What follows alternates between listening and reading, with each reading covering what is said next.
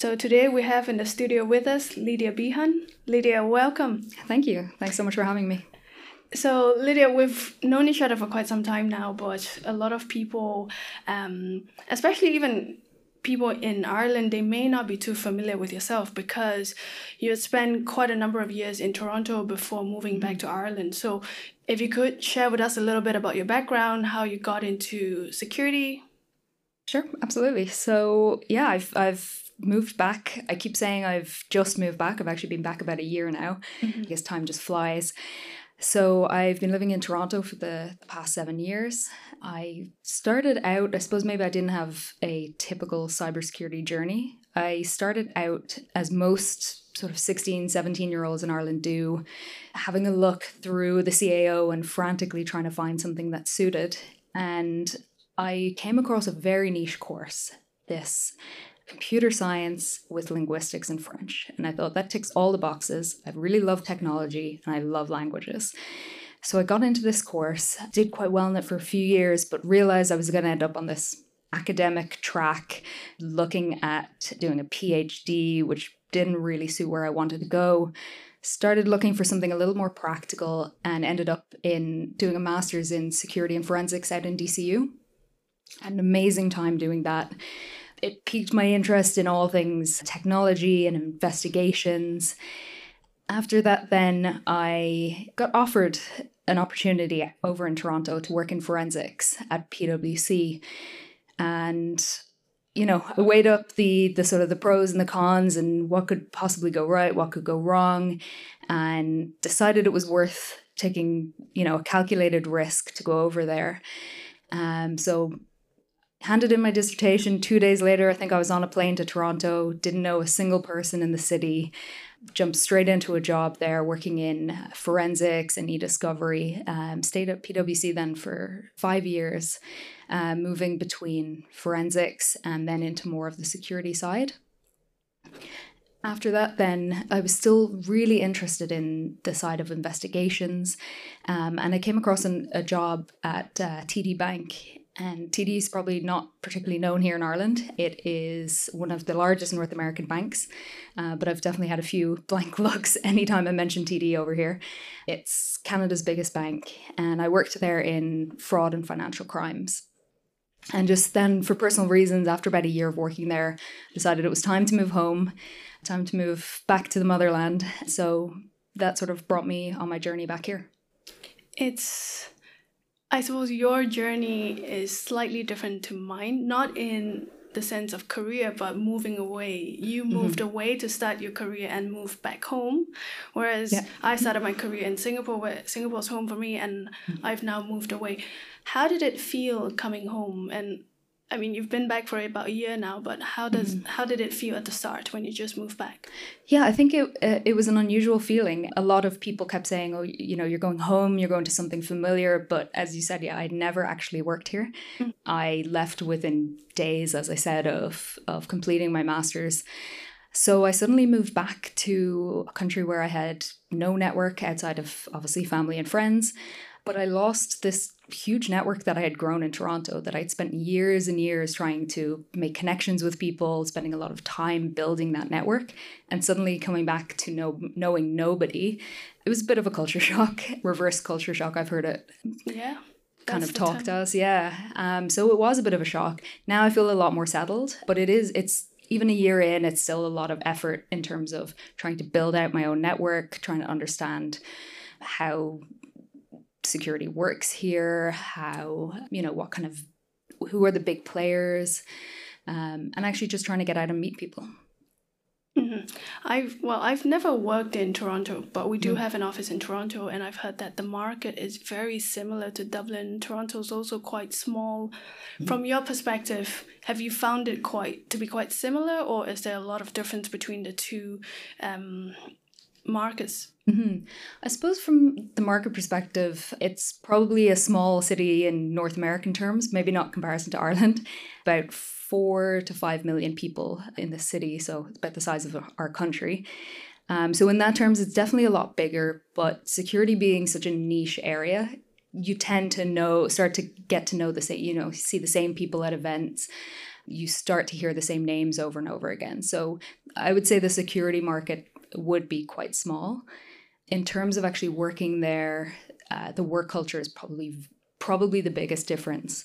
They would have a almost American style of work. They're a lot bolder than we are. They tend to work significantly longer hours. And it, it was a culture shock going that way. And now it's been, as I said, a bit of a reverse culture shock coming this way. Mm-hmm. And I suppose we have to talk about your master's with security and forensics, forensics yeah. but also before that, your degree in linguistics and French. Mm-hmm. That's really unique because usually, even in this market right now, mm-hmm. you would see a lot of candidates who are focused just on digital forensics or computer yeah. science what was that like mixing linguistics as mm-hmm. well as computer science? Yeah, I, I suppose when I first saw uh, my undergrad, which was the computer science, linguistics, and French, I didn't quite understand why they had put those things together. Mm-hmm. It suited me very well because those were all things I was interested in. As I went through the course, I started to understand, I suppose, the links between natural language and programming and there were a lot of subjects in it that started to make a lot of sense as you got through the course. So we looked at things like machine learning and uh, AI. So suddenly you start to understand how a computer might learn, which then obviously you're learning on the human side of how a baby might learn language from its parents. So there's definitely a lot of similarities in those two things. Then going across to security and forensics, it was probably a lot more practical in nature. It was a lot more hands on, and certainly less theoretical, um, and that and that suited me. I really wanted almost to to see the outputs of what I was doing, um, which I didn't really get from from the more sort of theoretical undergrad. But I think it's between the two courses, it's given me such a broad range of topics, and I feel that's helped me now in my career because I'm not really afraid to take on new things because I've tried a little bit of everything and you know I haven't stuck to a a very strict path in terms of where I wanted to go so I find myself being quite open and flexible to where I might end up. Mm-hmm. And was security something that a field that you had always wanted to enter into from a young age? Uh, probably not. I, I don't think I was even aware of it, if I'm honest. Me neither. you know, I I didn't even know I wanted to do computer science until I kind of got there. I was always interested in technology, but I wasn't aware of a lot of what was going on. I suppose I think it's probably easier for now for kids growing up where they have obviously a lot more access to the internet and um, i think parents are getting their kids into coding crazy young ages mm, you know there's dojo i think. Yeah there's even now there's like toys for toddlers that they can code and things like that. So parents are very aware of getting their children into technology. My parents didn't know what it you know they didn't know much about uh, technology at the time. So i wouldn't say it was a topic we often talked about but even in computer science i, I don't think i was too aware um, of the security side. It wasn't something we touched on, but I always had an interest more, I suppose, in the investigation side of things and almost like the criminal aspect. So, my alternative to actually going into computer science, I also wanted to be a pathologist.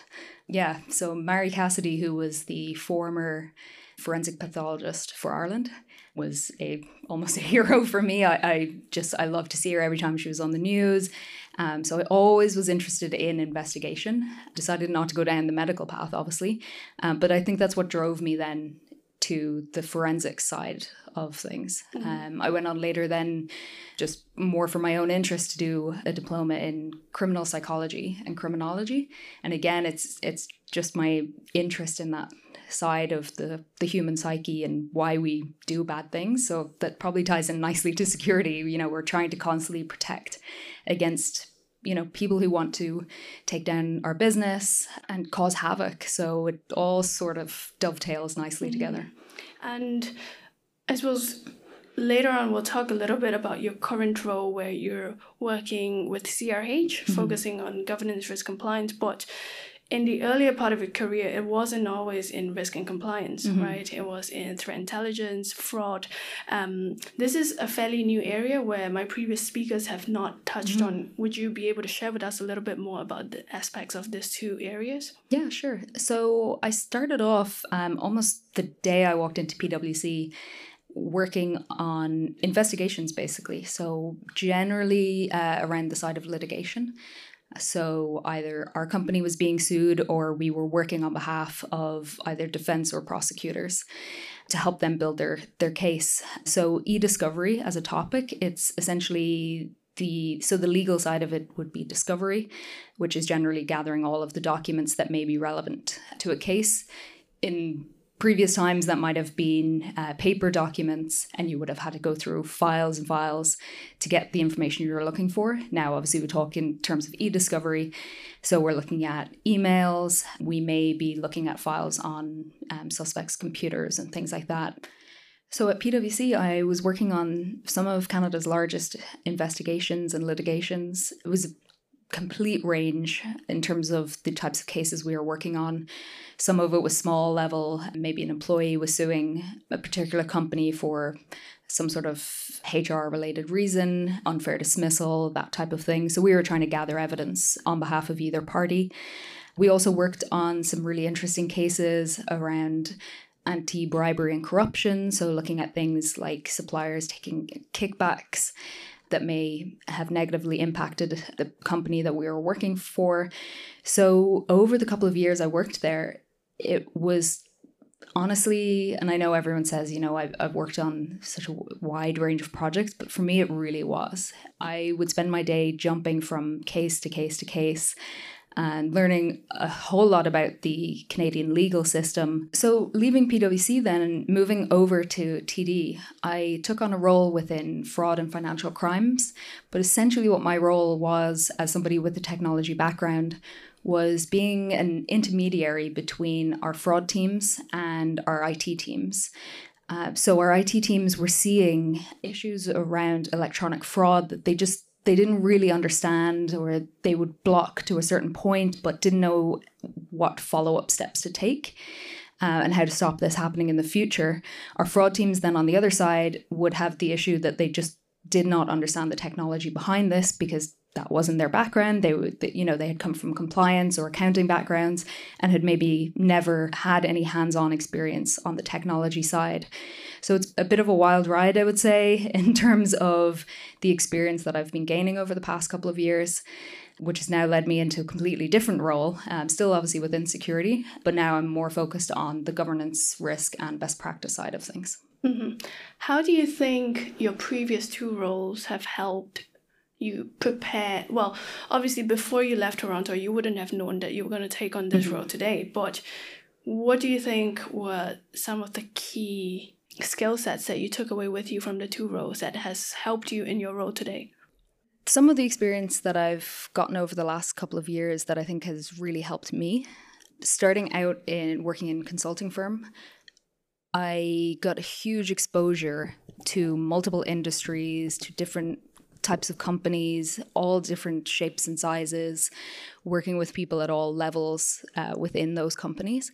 And I think that experience has been invaluable, um, to be honest, especially at the company I'm working for right now. We're an international company. We own a large number of operating companies. So I'm very used to that atmosphere of being able to chop and change between the people that I'm working with, working with people internationally. Whereas I feel a lot of people maybe if they've haven't had that kind of exposure, it may be something that frightens them a little bit. It's something that I very much got thrown in at the deep end with and you know it's sink or swim and for me obviously luckily i swam um, but it, it, it's hard and you know they they put you in situations that they probably know that you're not going to be comfortable with but the lessons that you get from that are invaluable. Working then in the bank, I probably saw how, you know, anyone who's worked in a bank, you see how things should be done, the best ways of doing things. Uh, you're heavily scrutinized from a regulatory and compliance side. So that gives you, I suppose, the view of what are the best possible ways of doing everything. Maybe generally on a limited budget, um, unfortunately, within a lot of the banks now and now coming into a completely different industry. So I'm in the construction industry now. Security maybe isn't our, you know, the top priority for our businesses. So it's up to us to be able to convince our businesses that they do actually need some security, that they may be a target, and convince them of things that maybe they've never thought about before. And well, what I would say to you know the point that you just mentioned is, especially from my point of view, recruiting. Mm-hmm. You're absolutely right. There are a lot of industries where, if they're not as regulated as the financial sector, you wouldn't find as much of a focus on security. It's always mm-hmm. going to be a case of, oh, sure, you know, that's not top priority. Yeah. How do you think, and you know, with your current role with CRH, how do you guys approach this with the business stakeholders? Because essentially the business is still in construction. Mm-hmm. Um, do you find that there's a strong culture of security, um, or a lot of people are still seeing it as a sort of cost center? And this is mm-hmm. not unique to just CRH, but perhaps just from your view of the industry. Mm-hmm. So I think you're right. Security definitely is seen in a lot of businesses as a cost center. We're seen as a pain. We're almost, you know, as bad as the audit team coming in. People don't like to talk about security because they know they have to spend money. It's almost, I suppose, like the insurance industry. You're paying for something that you don't know is going to happen to you. I think a lot of industries and a lot of companies struggle with the idea of being the target of a breach. Everybody assumes it's not going to happen to me what we're seeing now in manufacturing and construction is that larger manufacturers are starting to be targets of attacks. So we saw recently with Norsk Hydro, where it's it was a Norwegian aluminium company who were hit with a ransomware attack, and it completely took them down for days. They had to switch all of their plants into manual mode. It meant everybody from the offices walking into a plant, sticking on a hard hat, and helping out with the manual processes. So, and I think it cost them somewhere in the region of four hundred million dollars, I think, over the course of the attack. So, but what we saw from them, what was great, is that they had the processes in place. Um, so they had their backup processes. I believe they didn't pay the ransom in the end uh, because they felt they didn't need to. They were well prepared and they were ready for this eventuality. So I think a big challenge for anyone is trying to convince businesses to actually put these processes and measures in place in order to protect themselves what we're guilty, I suppose, as security people, is of always wanting to do the best and the right thing. And we maybe don't take into consideration what the business actually is asking for or what the business want. We are maybe not proportional in the solutions that we provide to them. Uh, we may want the best, shiniest, newest tool but it's not within their budget. And maybe it's a little bit overkill and they don't need that. So I think as security people, we need to step away from constantly thinking about just the technologies and actually looking at what does the business need? How are we going to help them? And moving away from this idea that we're going to constantly block everything that the business wants to do and we're always going to say no and start working out how are we going to make the business succeed and add value from that side. It's essentially about managing stakeholders. It's all mm-hmm. about, I, I would say, less so on focusing on the technical side of things. There's always going to be a role, someone who mm-hmm. has to mm-hmm. focus on that. But the person who's really going to drive the program or who's going to get the budget approved mm-hmm. is the person who can get everyone in the room to walk them through why we need this mm-hmm. you know why is it important and find i suppose a middle ground for both parties mm-hmm. to make exactly. that happen since you've been back, um, we were chatting a few weeks ago. You said that you've been attending a few um, events, Girls in Tech here as mm-hmm. well. Did you attend something similar when you were in Toronto? And what was, you know, what's been the biggest advantage on attending this? Mm-hmm. So, yeah, in, in, Toronto, I was part of a few groups, not necessarily female focused, but I was part of forensics groups, I was part of security groups.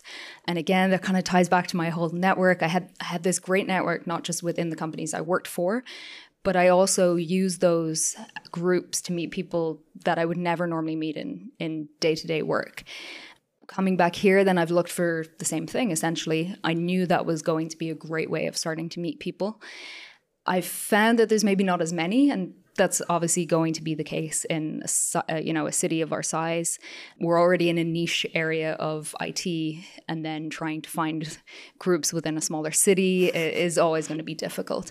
What I have found is, as you said, I found uh, this group called Girls in Tech. So it's an international group. I think it was founded in San Francisco, which would make sense with most of these technology groups. But they're around the world, and they essentially host they host really interesting events. So I've been attending a few of their mentoring events, where they'll bring in a few mentors and you get randomly assigned. So you don't get assigned to somebody in the same industry as you um, or somebody that you you know would normally have contact with and you spend sort of an hour or two with very free flow agenda asking the questions you want to ask helping other people out with their questions maybe that the mentor couldn't help with. Um, and it's been a great way of getting back into that networking side and starting to meet more people. And it, it's really well attended. The last one I was at was there were about a hundred odd women at it, maybe. Wow. Yeah. So there's plenty of women in technology. Maybe security, yeah. where you know there's probably less of us in that, um, but there's certainly a lot of women in Dublin working in technology. Mm-hmm. And do you find in this I suppose what would be for anyone who doesn't know about women in tech, what is the agenda and the purpose of this event? Obviously, it's a mm-hmm. networking event, but what was it driven by originally?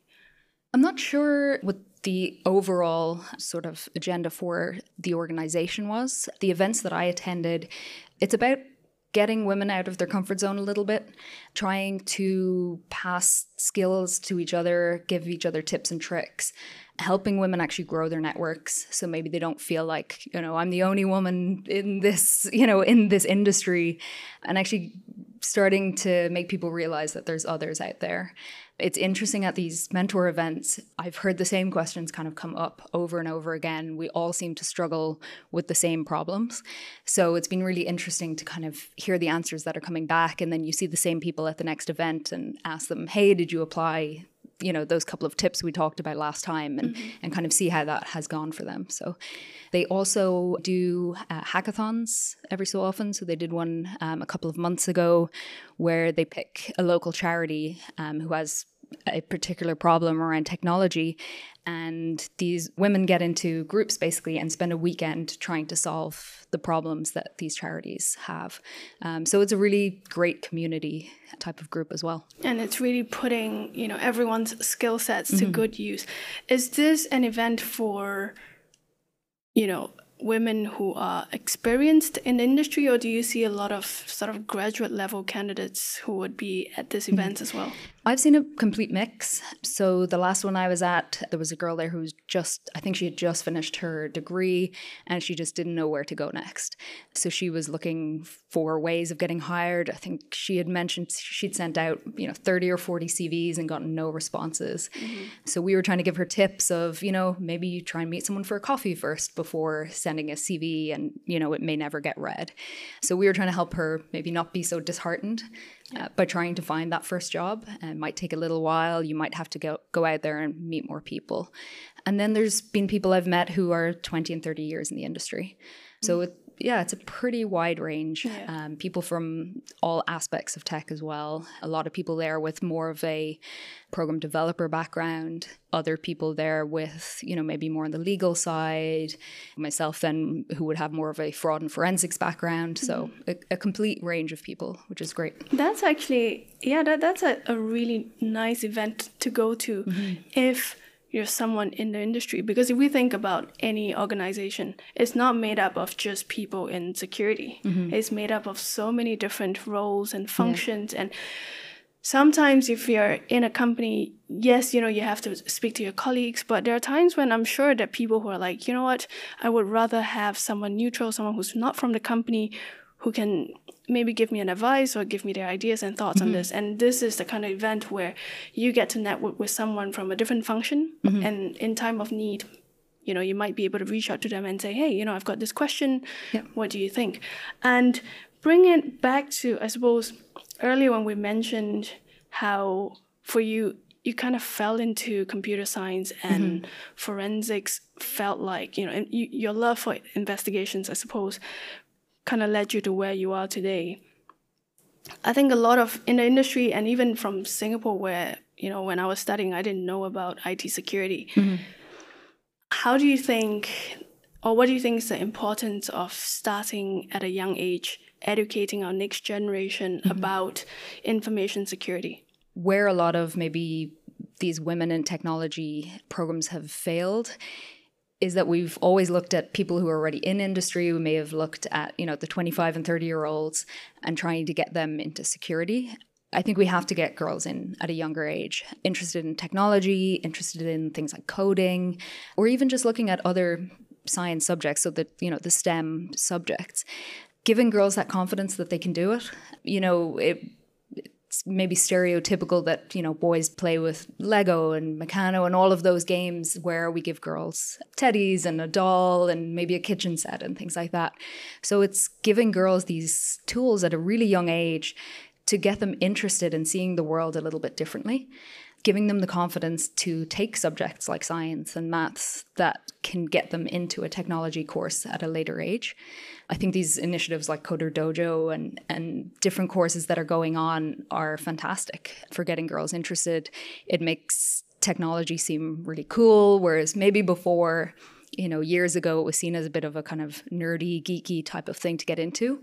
I think people are coming around to the idea now that, you know, technology is it's the place to be. Mm-hmm. It's where the world is going, and we need to build up their skills, build up their confidence to get into these subjects. In my day to day, I'm speaking to a lot of candidates who are already in the IT field. Mm-hmm. They're not in security, they're trying to get into security. But, and this is something I've said before in previous episodes, it's something I find a lot of people are getting in not because they're passionate about security, mm-hmm. but just because that's probably where the money is at the moment. You know, it's where that you will not have a shortage of jobs coming your way. Mm-hmm. Um, and to echo your point on starting early, if we can sort of nurture this interest from an early age, it's really going to change the way people think mm-hmm. about security, not just as, you know, it's going to get me a job really quick, but rather this is something that's important to secure our future. Mm-hmm. You know, whether you're someone in your teenage years or someone who's been in industry for a long time, this is something that's only going to keep going.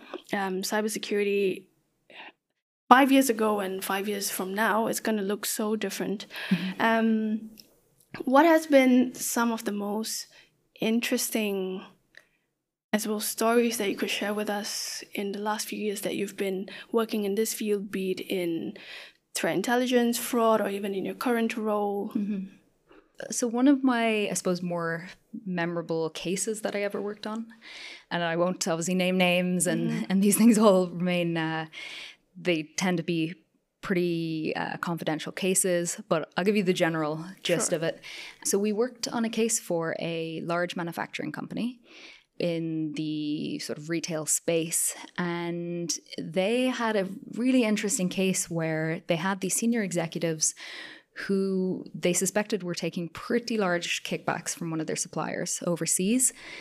And these guys, it was, it was an incredible case. The CEO took this case incredibly personally, which is maybe rare to see in these types of cases.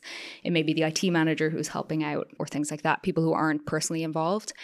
But these executives were near and dear to him they were almost treated like his his other sons. He had put a lot of their kids through college. He basically gave them everything they ever wanted. So he started to suspect then that they were taking pretty substantial kickbacks from the supplier. So we came in to help him figure out if this was true and start to actually have a look and see if we could follow the trace of money. So our role it was it, it was probably one of the few where you know I, I think forensics often sounds maybe a lot sexier than it is on a day-to-day basis. The stories around our cases are very interesting but maybe the the ins and outs of it you know maybe not quite as exciting. This was one where it was absolutely as exciting as it sounded I felt like I was, you know, I was almost on CSI or yeah. something like that. And I was right in the mix of the investigation. So we essentially we got in Canada what's called a Norwich order. So you get basically a statement that from a judge that allows you to look into somebody's bank account. Obviously, you have to have a good reason. Okay but we were able to start looking at their bank accounts and we were seeing millions and millions of dollars flowing through their accounts from these suppliers a really exciting, you know, it, it's rare to say that you're excited about sort of working at 10 p.m. on a Saturday night, but we had one instance where it was the case that we managed to get these suppliers on the phone. We were able to record them, and we got our whistleblower to actually chat through and ask the supplier outright, you know, oh, is John Smith taking money from you? Which account does it go to? You know, how much is he getting from you? And the supplier told him everything basically over the phone as we wow. listened. So it was an incredible case. I was part of then the later interviews of all our suspects, which was just fascinating to to see someone who absolutely knew they had been they knew they had been found out. They were cornered. Um, obviously, we were an external firm coming in to look at this case, so it you know they absolutely knew that they were going down for this, but they denied it, flat out denied it. We showed them the money trace, we showed them printouts of their bank accounts.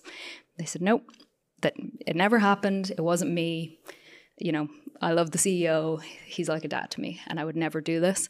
And it was just incredible to to watch how people can actually make their way through that situation and just nope, nothing's happening, and yeah. kind of lie their way through. Yeah, and it was just it was almost like he believed his own lies. It was fascinating yeah. to watch, and I was I was really lucky. I was working on the case with a director in our group who had been he had worked in the RCMP, which is the Canadian Police Force, as a detective, um, and he had worked there for 20 odd years before he had come over to PwC. So he had actually previously given us training on interview techniques that they use at the police. So being able to sit in a room and watch him use those techniques, obviously it was in a corporate setting, but it was just as exciting. Um, so it, it was an incredible case. It always stands out to me as one of my favorite pieces of work that I've ever had. That's like sitting through an actual episode of CSI, yep. like you said, and I love CSI. Um, I would have loved to be in that room. and I suppose I, have got one more question here that I was thinking about because you started in PwC, mm-hmm. which is a consulting firm. You said yep. one of the, you know, biggest advantage was that you got to work with different industries, mm-hmm. different clients. Um, but how was it? How different was it when you transitioned into TD Bank? Because mm-hmm. going from external to an internal role I suppose with some of the candidates that I work with today, or mm-hmm. just anyone in the market who might be in a consulting firm thinking about moving in house, what was the biggest transition mm-hmm. for you then? Yeah, I so I really enjoyed the transition over because I had spent so I had spent 5 years at PwC before I left. And while I loved the excitement of you know switching projects. Sometimes you're working on two or three projects at the same time for different companies and i loved that excitement of it. I felt i never saw anything through to the end. So we would come in as the consultants you know we would figure out your roadmap figure out all of the processes and then say well okay thanks very much you know maybe see you in a year or two. And we would almost never find out how things went, if what we had suggested, you know, if they had actually implemented anything. So suddenly moving over eh, on, so what we called it over there, moving over to industry, I got that experience. I suddenly got to sit on two and three year projects, which I just was not part of at PwC. That those projects were fairly rare. So I went from working on something for four weeks to suddenly seeing out a project from all the way from the start and the pre planning almost, when it's just an idea, and seeing it all the way through to the end, which it was a completely different side of things. I decided moving back to Ireland that I wanted to stay on the industry side, uh, which is what I have done. But what I get, I suppose, at CRH now, I get a bit of a mix, just given the way that we're kind of set up as a company. We almost have, you know, our operating companies almost become our clients in a consulting, you know, in consulting terms.